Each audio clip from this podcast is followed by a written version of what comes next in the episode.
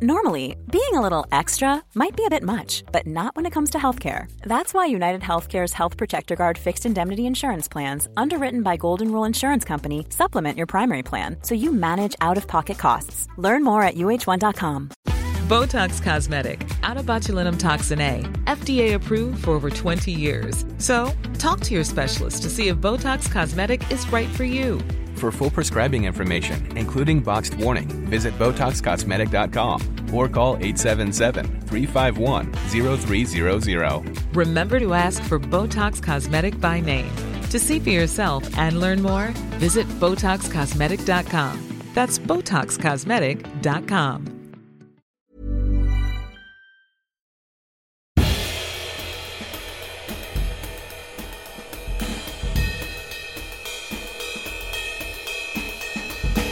This is Histories of the Unexpected, He's the famous historical adventurer Dr. Sam Willis. and he's Professor Extraordinaire of Early Modern British History at Plymouth University. He is Professor James Daybell. and we are your hosts for Histories of the Unexpected. Each week we discuss a surprising subject oozing with unexpected historical significance, and this week it's Christmas. which is all about meat pies, the invention and theft of Christmas. Oh, and the British Empire. It's not, it's all about crab racing and ravens and moss and time travel.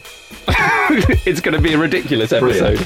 Um, if you like what you hear, please leave us a review on iTunes, subscribe to the podcast, and tell all of your friends. We're on Twitter. You can follow me at Dr. Sam Willis. And you can follow me at James Daybell, and you can follow Histories of the Unexpected at Unexpected Podcast, spelt P D C S T. We are proud to be part of the excellent History Hit Network, home of Dan Snow's History Hit and other great shows coming soon. And you can find out more about what we've got planned in the forthcoming months show notes, video clips, photos of everything we discuss, and much, much more at historyhit.com forward slash unexpected.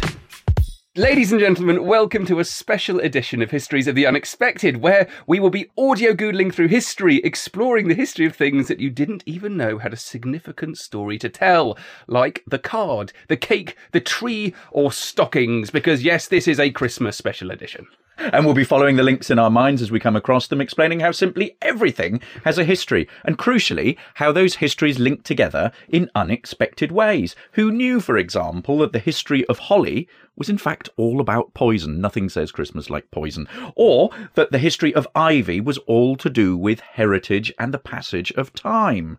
And crumbling walls. And crumbling walls. That's what makes me think about it. The man sitting opposite me is the Santa of historical skepticism. It's Professor James Daybell. And the man sitting opposite me is the Charles Dickens of Christmas past. Together, we will be piloting you on this uncharted and frankly highly dangerous flight into the past. Each week, one of us takes the lead, and this week it's James's turn. He's very excited because he gets to talk about all sorts of love ridiculous Christmas, traditions. okay, so it's Christmas. So where do we start?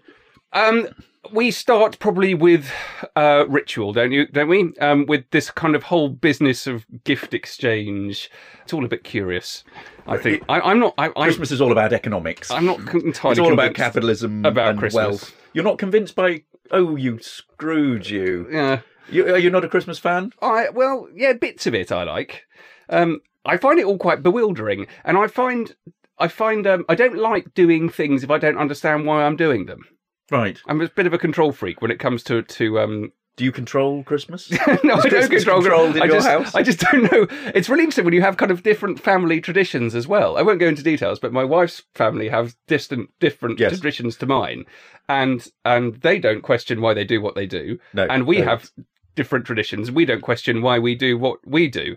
Even if it's pointless and stupid, I, I don't mind it being stupid because it's entertaining. it's- it's- But if it's, you know, if it's a waste of money and a waste of time, that gets slightly irksome. It's those rituals that become embedded in your life. You're so used to them. I mean, my wife would have us put the Christmas tree up on Christmas Eve, whereas I would have the Christmas tree up on the first of December. Not quite right. We ours Um, go up very, very early. yes. Have you tried changing it? Uh, well, normally I say that we'll have we we normally have it early.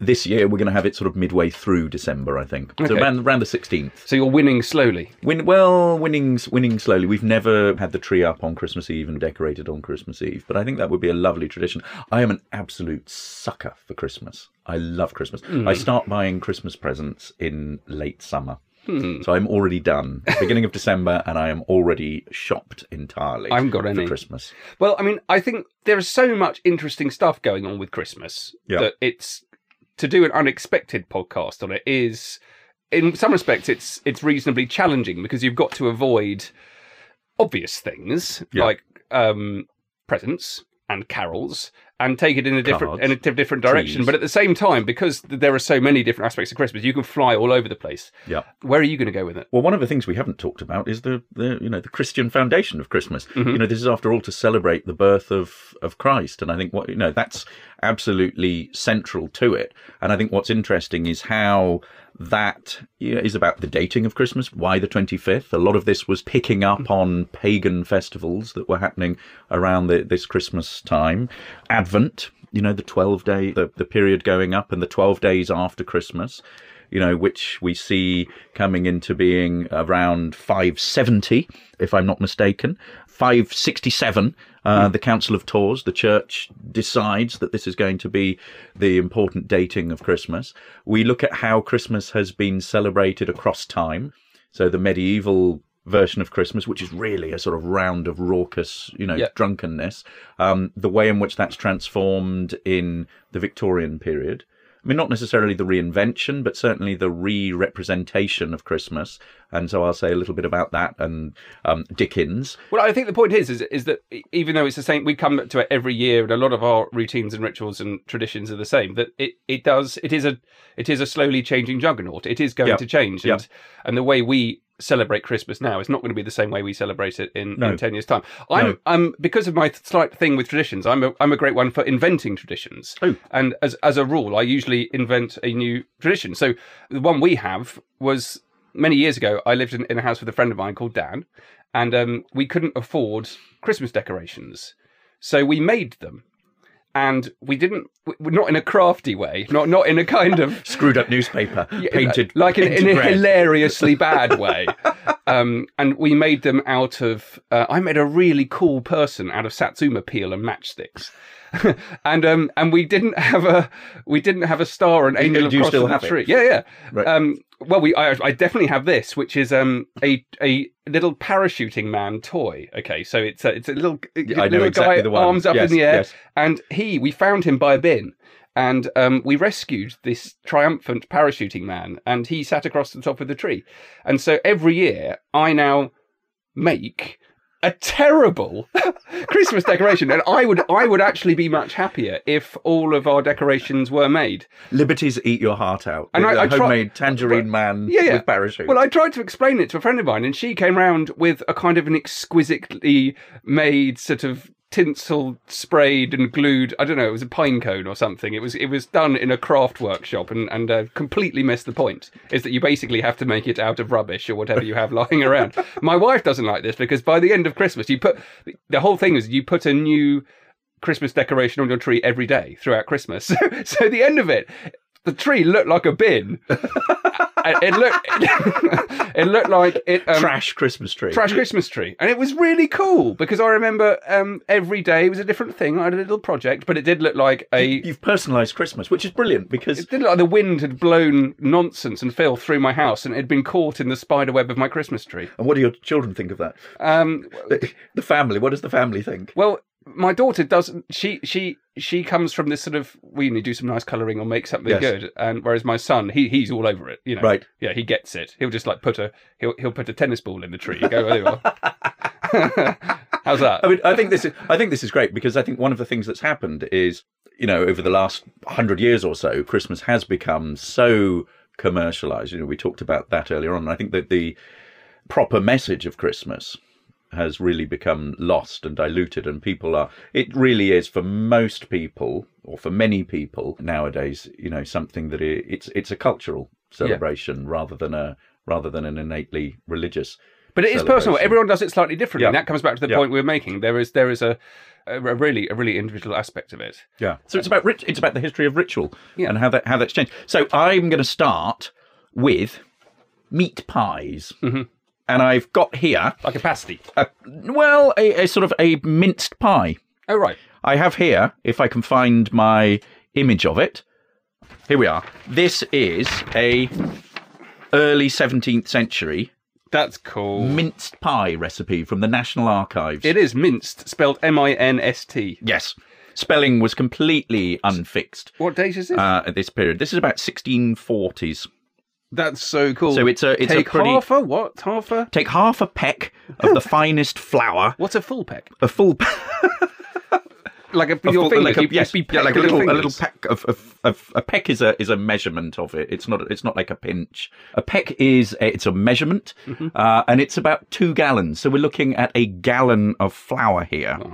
Two pounds of sugar, two pounds of butter, a loin of fat mutton with a little of a leg of veal to mince with it. Two uh, pounds of raisins of the sun and currants and cloves, mace, nutmegs, one ounce. So basically, this is a meat pie for Christmas, uh, which sort of merges in. And th- later on, it talks about spicing it and, and adding butter and this. When the pies are filled, slice dates and stick in the top. And when you set them into the oven, wash them over with the yolks of eggs and pin them up in papers. So what you would have had is like, a, imagine like a big pork pie Yeah. You know, it was nothing to do with the sort of mince pie that we have from Mr. Kipling today. But I think it's about Christmas is historically has always been a time of feasting and celebration and you know think of your think of your christmas carol and think of the ghost of christmas present and the description of the amazing wealth just bountifulness and i've got a if i may, may. a little extract from uh, dickens's christmas carol and christmas carol is one of my favorite christmas books i read it religiously hmm. every year and, and i have it on i have it on my ipod as well the poulterers' shops were still half open, and the fruiterers were radiant in their glory. There were great round, pot bellied baskets of chestnuts, shaped like the waistcoats of jolly old gentlemen, lolling at the doors and tumbling out into the street in their apoplectic opulence. There were ruddy, brown faced, broad girthed Spanish friars, and winking from their shells in wanton slyness at the girls as they went by, and glanced demurely at the hung up mistletoe. There were pears and apples clustered high in blooming pyramids. There were bunches of grapes made in the shopkeeper's benevolence to dangle from the conspicuous hooks that people's mouths might water gratis as they passed. There were piles of filberts, mossy and brown, recalling in their fragrance ancient walks among the woods and pleasant shufflings ankle deep through withered leaves. There were Norfolk biffins, squab and swarthy, setting off the yellow of the oranges and lemons, and in the great compactness of their juicy persons, urgently entreating and beseeching to be carried home in paper bags and eaten after dinner. And so it goes on. I mean, Dickens is such a wonderful. I mean, he's a he's a flatulent prose stylist. You know, hmm. he's sort of overstuffed himself. I mean, it's so Very Christmassy. so descriptive, but but incredibly incredibly descriptive. So so Christmas is all about feasting and meat pies hmm. and uh, pecks. Isn't it wonderful when people actually can use language to sort of encapsulate Christmas? And, and, and that's exactly what Dickens has done there. I mean, Yeah. he's it, it's like he was put on this earth to write about Christmas. Yes. like you were saying, a lot of a lot of his work is so so overstuffed and wonderful and, and, and so descriptive, and it, it feels so rich and and kind of joyous Yeah. and celebratory. Yep. Um, Where are you going to go with Christmas now? Oh, I'm going all over the shop.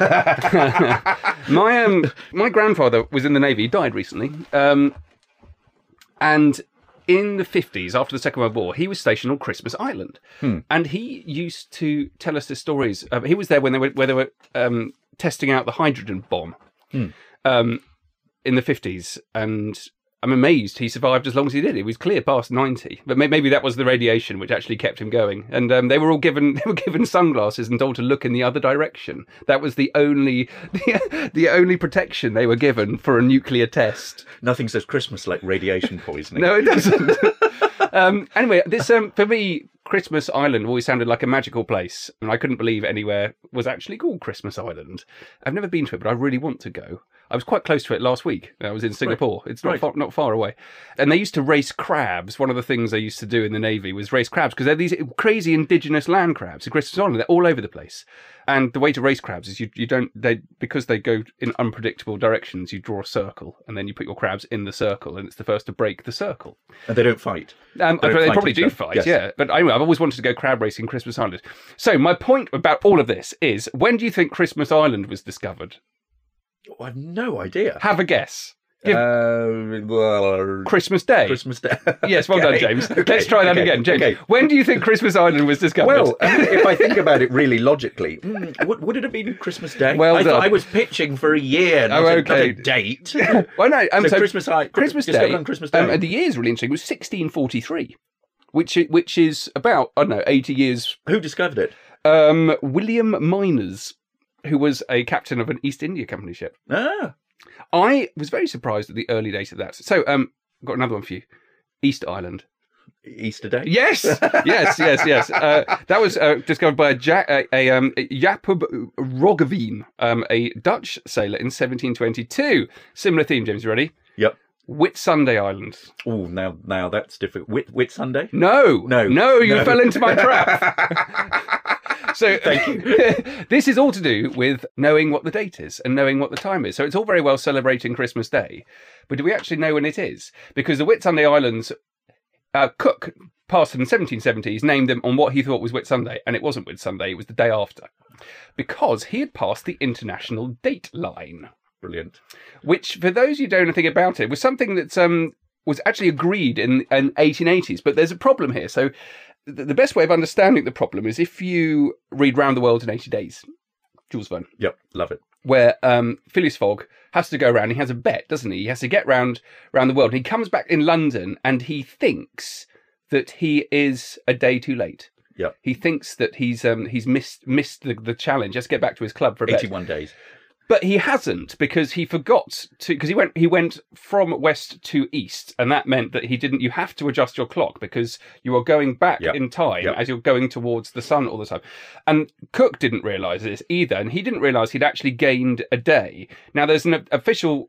This was officially decided in the 1880s with the international date line, and it goes down 180 degrees longitude, and it's not completely straight, interestingly. Hmm. It has to wiggle around a couple of islands in the Pacific. And there's a gap between Samoa and American Samoa. And in those places, you are you witness the same sunrise, hmm. but it is on a different day. So two Christmases. You can have two Christmases, and the um they're, they're not the same island, but you can travel between them, and it, it- you can easily travel within a day between these islands either side of the date line, and you can have two Christmases, uh, which I really want to do. I, I, I want to be able to do that 'cause it's, it's it's a bit like time travel, Yes.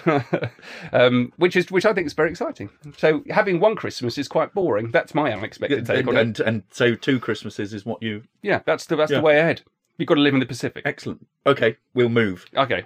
Excellent. Right, I'm going to bring us back to Dickens. Mhm. Uh, so there's going to be this thread of traditional Christmas going through, and I think, I will then tear you away and then you'll that. tear me away from it by talking about nuclear holocaust or something. Ravens. Ravens. Oh, good, good. Next.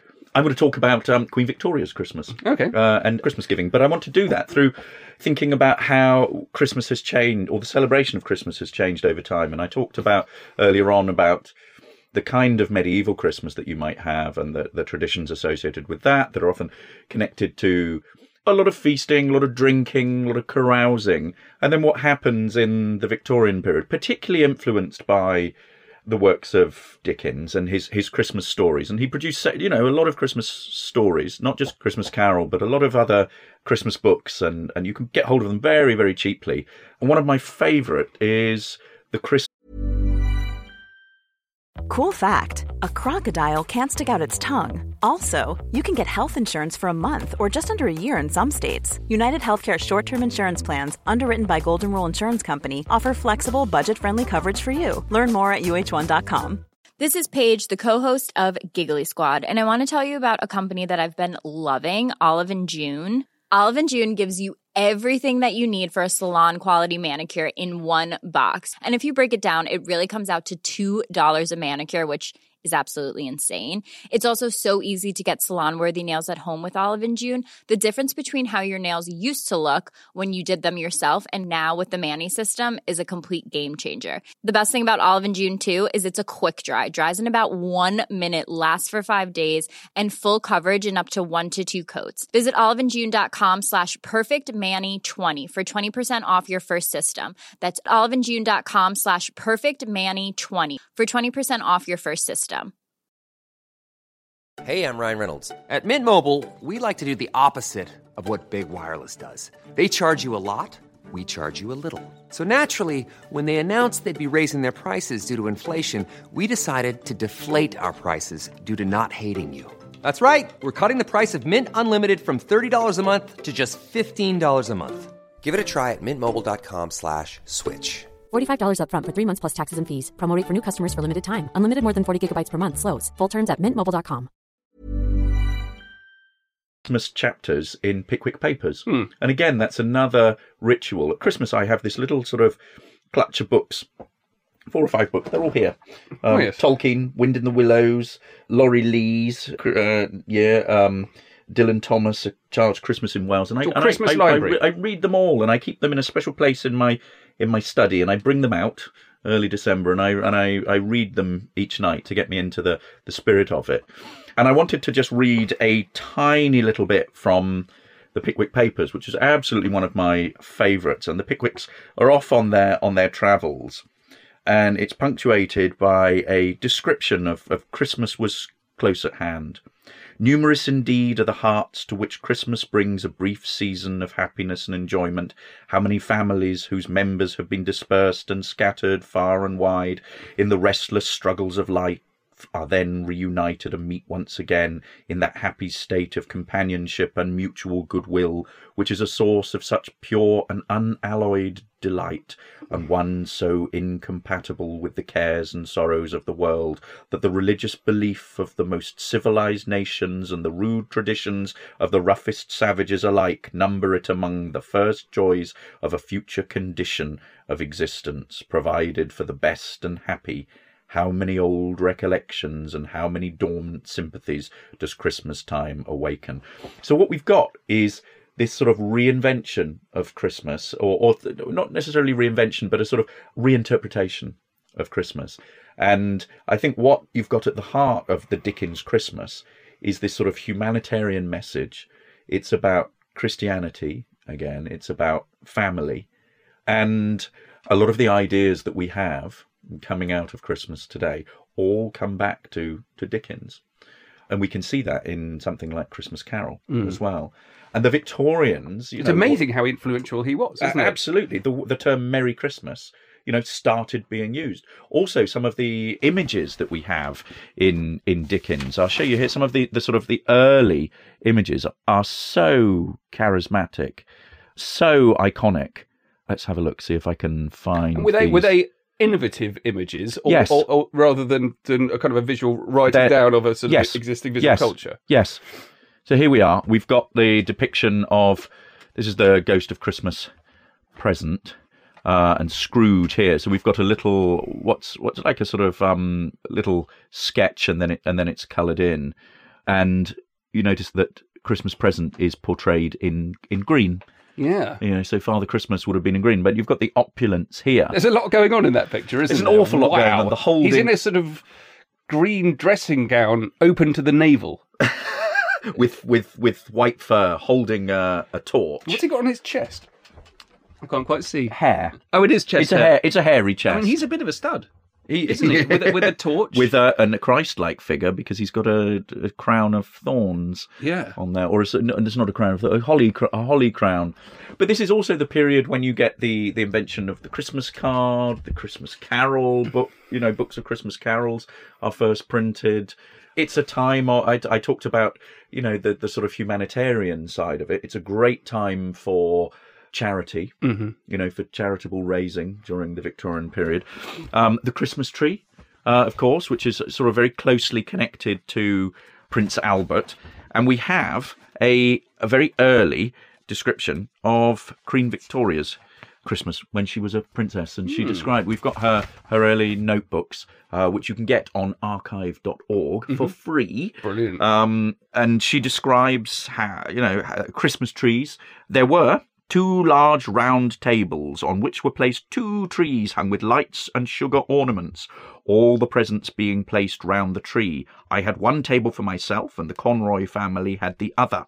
And then she describes all the little presents that she's been given. Mama gave me a little lovely pink bag, which she'd worked with a little sachet, likewise done by her, a beautiful little opal brooch and earrings, um, books with some lovely prints, a satin pink dress, and a cloak lined with fur. And so she goes on. So you can even get to, you know, not just the the way in which Dickens is presenting Christmas. You can look at it from the perspective of traditions being being invented, and you can get to the very heart of Queen Victoria's Christmas through her early writings. I wonder if she made any tree decorations out of rubbish. I imagine they were all produced for her. yes, yes. We're going to keep coming back to this, though. Everyone, Yes. You should invent your own tradition. I think that's the point here. Um, I've always been fascinated by travelling at Christmas. Okay. Um, everyone hits the road. I'm going to China next Driving week. home and for Christmas. I'm flying home for Christmas. Flying home Um, for I suppose I'll have to drive at some point. Yes. But I'm I'm going to be travelling, and there's been a bit of a hoo ha with the, the filming companies, sort of you know say, oh, it's very difficult. You know, lots of people on the road. It's going to be very expensive. I've got to come back from Nanjing, which is some distance away.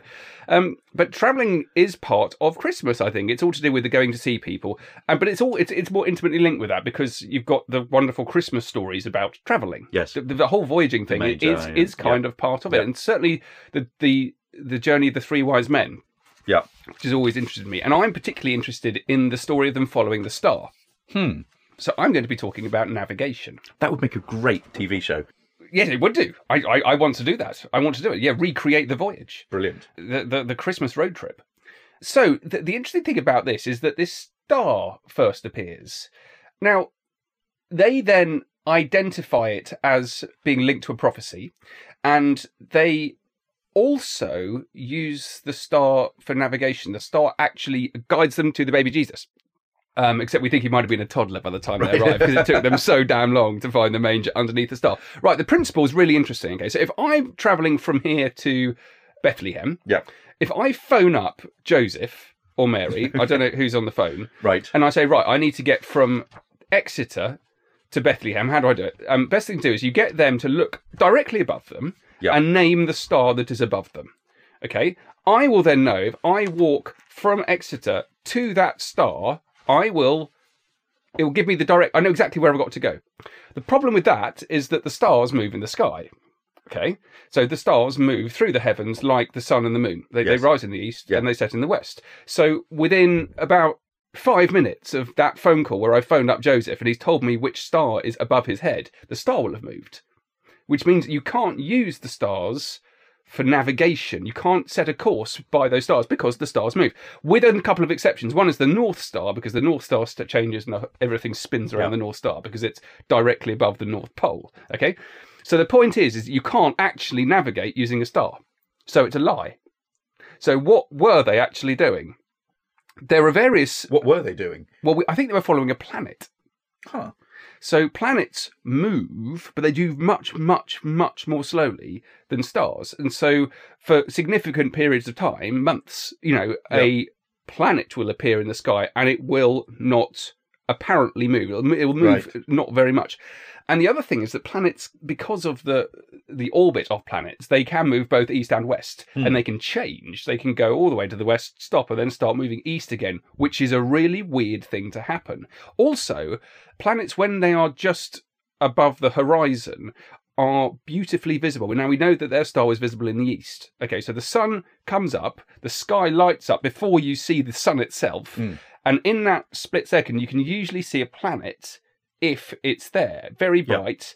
But then what happens is the sun comes up and the planet is then invisible because of the brightness of the sun. So you have a very interesting moment of the day where this a unusual celestial object is visible in the east. Mm. Mm. So I think it was a planet that they were using, which is interesting because it is it, it's one of the kind of the few times of actually we've got written down from the past how people navigated by the stars and what they were doing. What is odd about the story is that they say, they then say that once they follow the star, the star moves in front of them, which is another reason why I think it was a planet. Because if, if they are taking months to actually travel somewhere, then it is does become logical for that planet to move. The point is because the planet stays in the sky, you mm. can set a course by a planet. not mm. a star. So mm. they would have been able to head towards that planet if that's what they were doing. Which raises the very important question of other forms of navigation in the Bible. We should do. We Which should do brings me on to ravens and doves. Okay. We should do, yeah. Okay. Noah. Noah. Noah's the best example. Okay. Um, so, So this was how you were going to get to ravens. yeah, yeah, Okay, yeah, yeah. Brilliant. So, um, there's a Here's me running this sort of traditional Christmas line through this. It's Dickens, it's mince pies, and we go nuclear testing and ravens. Yeah, yeah, brilliant, Ra- genius. So, so that the flood, no, Noah's Noah's Yep. having a bit of trouble. He's a bit worried. He he needs to find land. And what does he do? He releases doves. yes.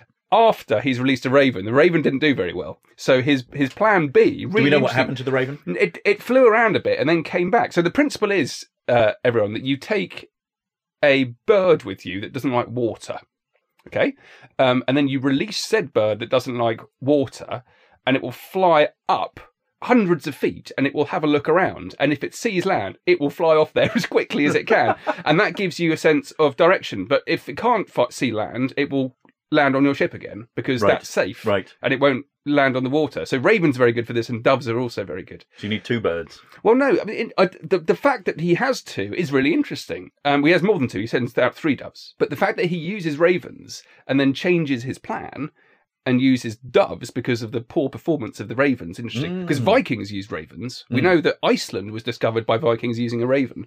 Um, because ravens I hate didn't water. know that, no. Oh, okay. No. Well, ravens hate water, and doves also hate water. So that's the other example of the history of navigation taught to us in the Bible. Very good. Mm, yeah. I'm going to talk about the the theft of Christmas, yes, let's do that. like the the, the connecting to back to another of my Christmas reads, Mhm. uh, the Grinch how the Grinch stole Christmas, Hmm. and it's about Puritans and Oliver Cromwell and the banning of Christmas in the um the 1640s, Who banned Christmas? um leading to riot Parliament. really? Parliament, yes, Parliament, Sods. Parliament. I know, I know. So we have a we have here um, in 1644 the Long Parliament forbade the celebration of Christmas as a feast day. Wow. Imagine what would happen nowadays. Well, and what happened then in Okay. Canterbury in 1647? What did they do? They rioted, good stuff. and we know about this because there is a pamphlet uh, that describes said riot. the Christmas riot. The, the Christmas, pro-Christmas riot. I mean, people went nuts about it because I mean, the the problem was that that um, uh, at first in in 1644.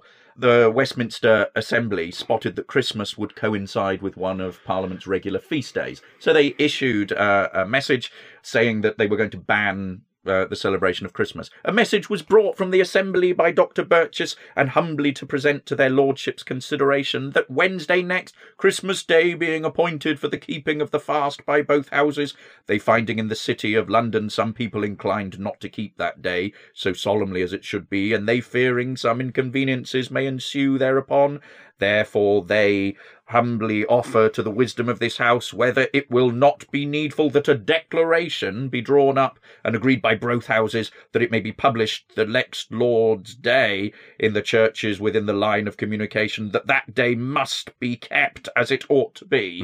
This is from the Lord's Journal, um, 19th December 1644. Christmas was banned. Was that Cromwell's idea? This is well, I mean, it's it's coming out of the long long Parliament discussions. Yeah. It's part of a, a Puritan, if, I, I suppose, a Puritan dislike of ritual. You know, this is something that's incredibly Yeah. popish. Yeah. You know, the um the church under Charles I had sort of been been encouraging the ritual and celebration of Christmas. Charles I had ordered the gentry to go home to their estates over Christmas and to keep up those those, those sort of traditions.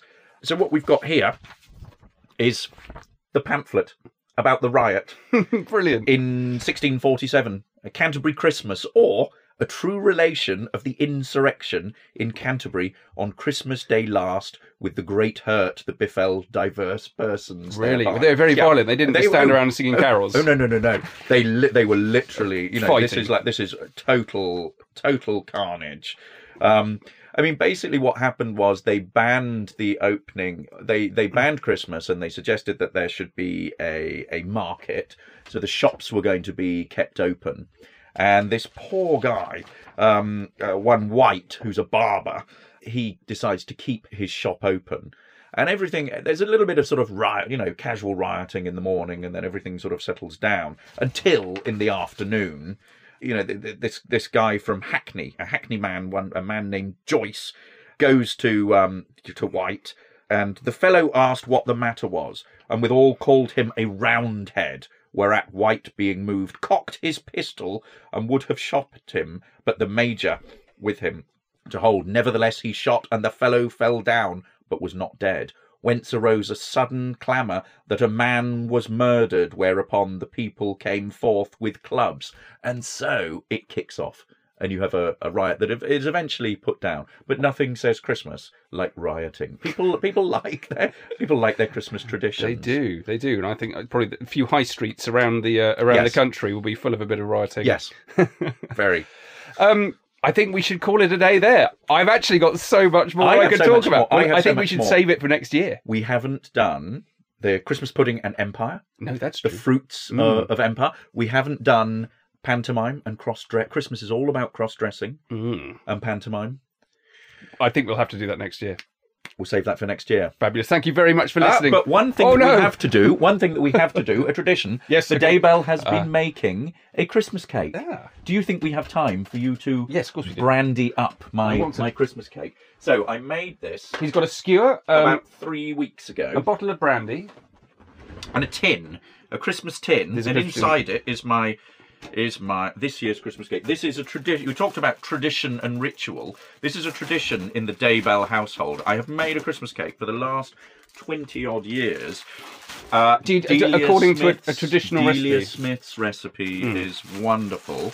Um, but the thing is, you need to make it plenty of time in advance, wrap it up, and then basically um, feed it regularly with brandy. Feed it. Feed I- it. and that's what I'm going to do you're now. going to be you're going to be feeding it. It smells amazing. Can I not feed myself with it? We, I, you can come round. I will invite you round uh, over the Christmas period because the, the the really weird thing is I make this every year and nobody in my house other than me likes Christmas Do cake. you, do you like marzipan? I don't like marzipan. I don't. I you don't, don't put it I on don't it? dress the. I don't dress the cake, but it's here in. We always had a Christmas in cake in our house and no one ever ate it. Same same thing. It's really good with Stilton. Really? Stilton and port. Do you know what I'd like instead of a Christmas cake? I'd Look like at a that. Christmas blackberry and apple pie. Oh, there we go. A new tradition. So I've got a skewer. Skewer. What do I do with this? Not so that you puncture my chair. Put, put, put, put it through, but not so that you Just puncture once? my chair. No, no, all over. So like this, Oh, man, you need so to push dense. it, push it like that. Yeah. Well, this is it's quite dry, Yeah. so we need to feed it with brandy. So Okay. I have I am perforating the tree. Waitrose three-year-old French brandy, soft and mellow. And Um, I've now made about 20 holes. yeah, in that's this thing. perfect. Perfect. Okay, so now what I'm going to do is give you a cap Can I have that? full of brandy. Yeah, go on, try it. Oh. Ooh. There we go. So what? There's a cap full of brandy. So just pour it around here, Feeding the cake. feeding the cake. And how many times do you have to do that? I tend to feed it weekly.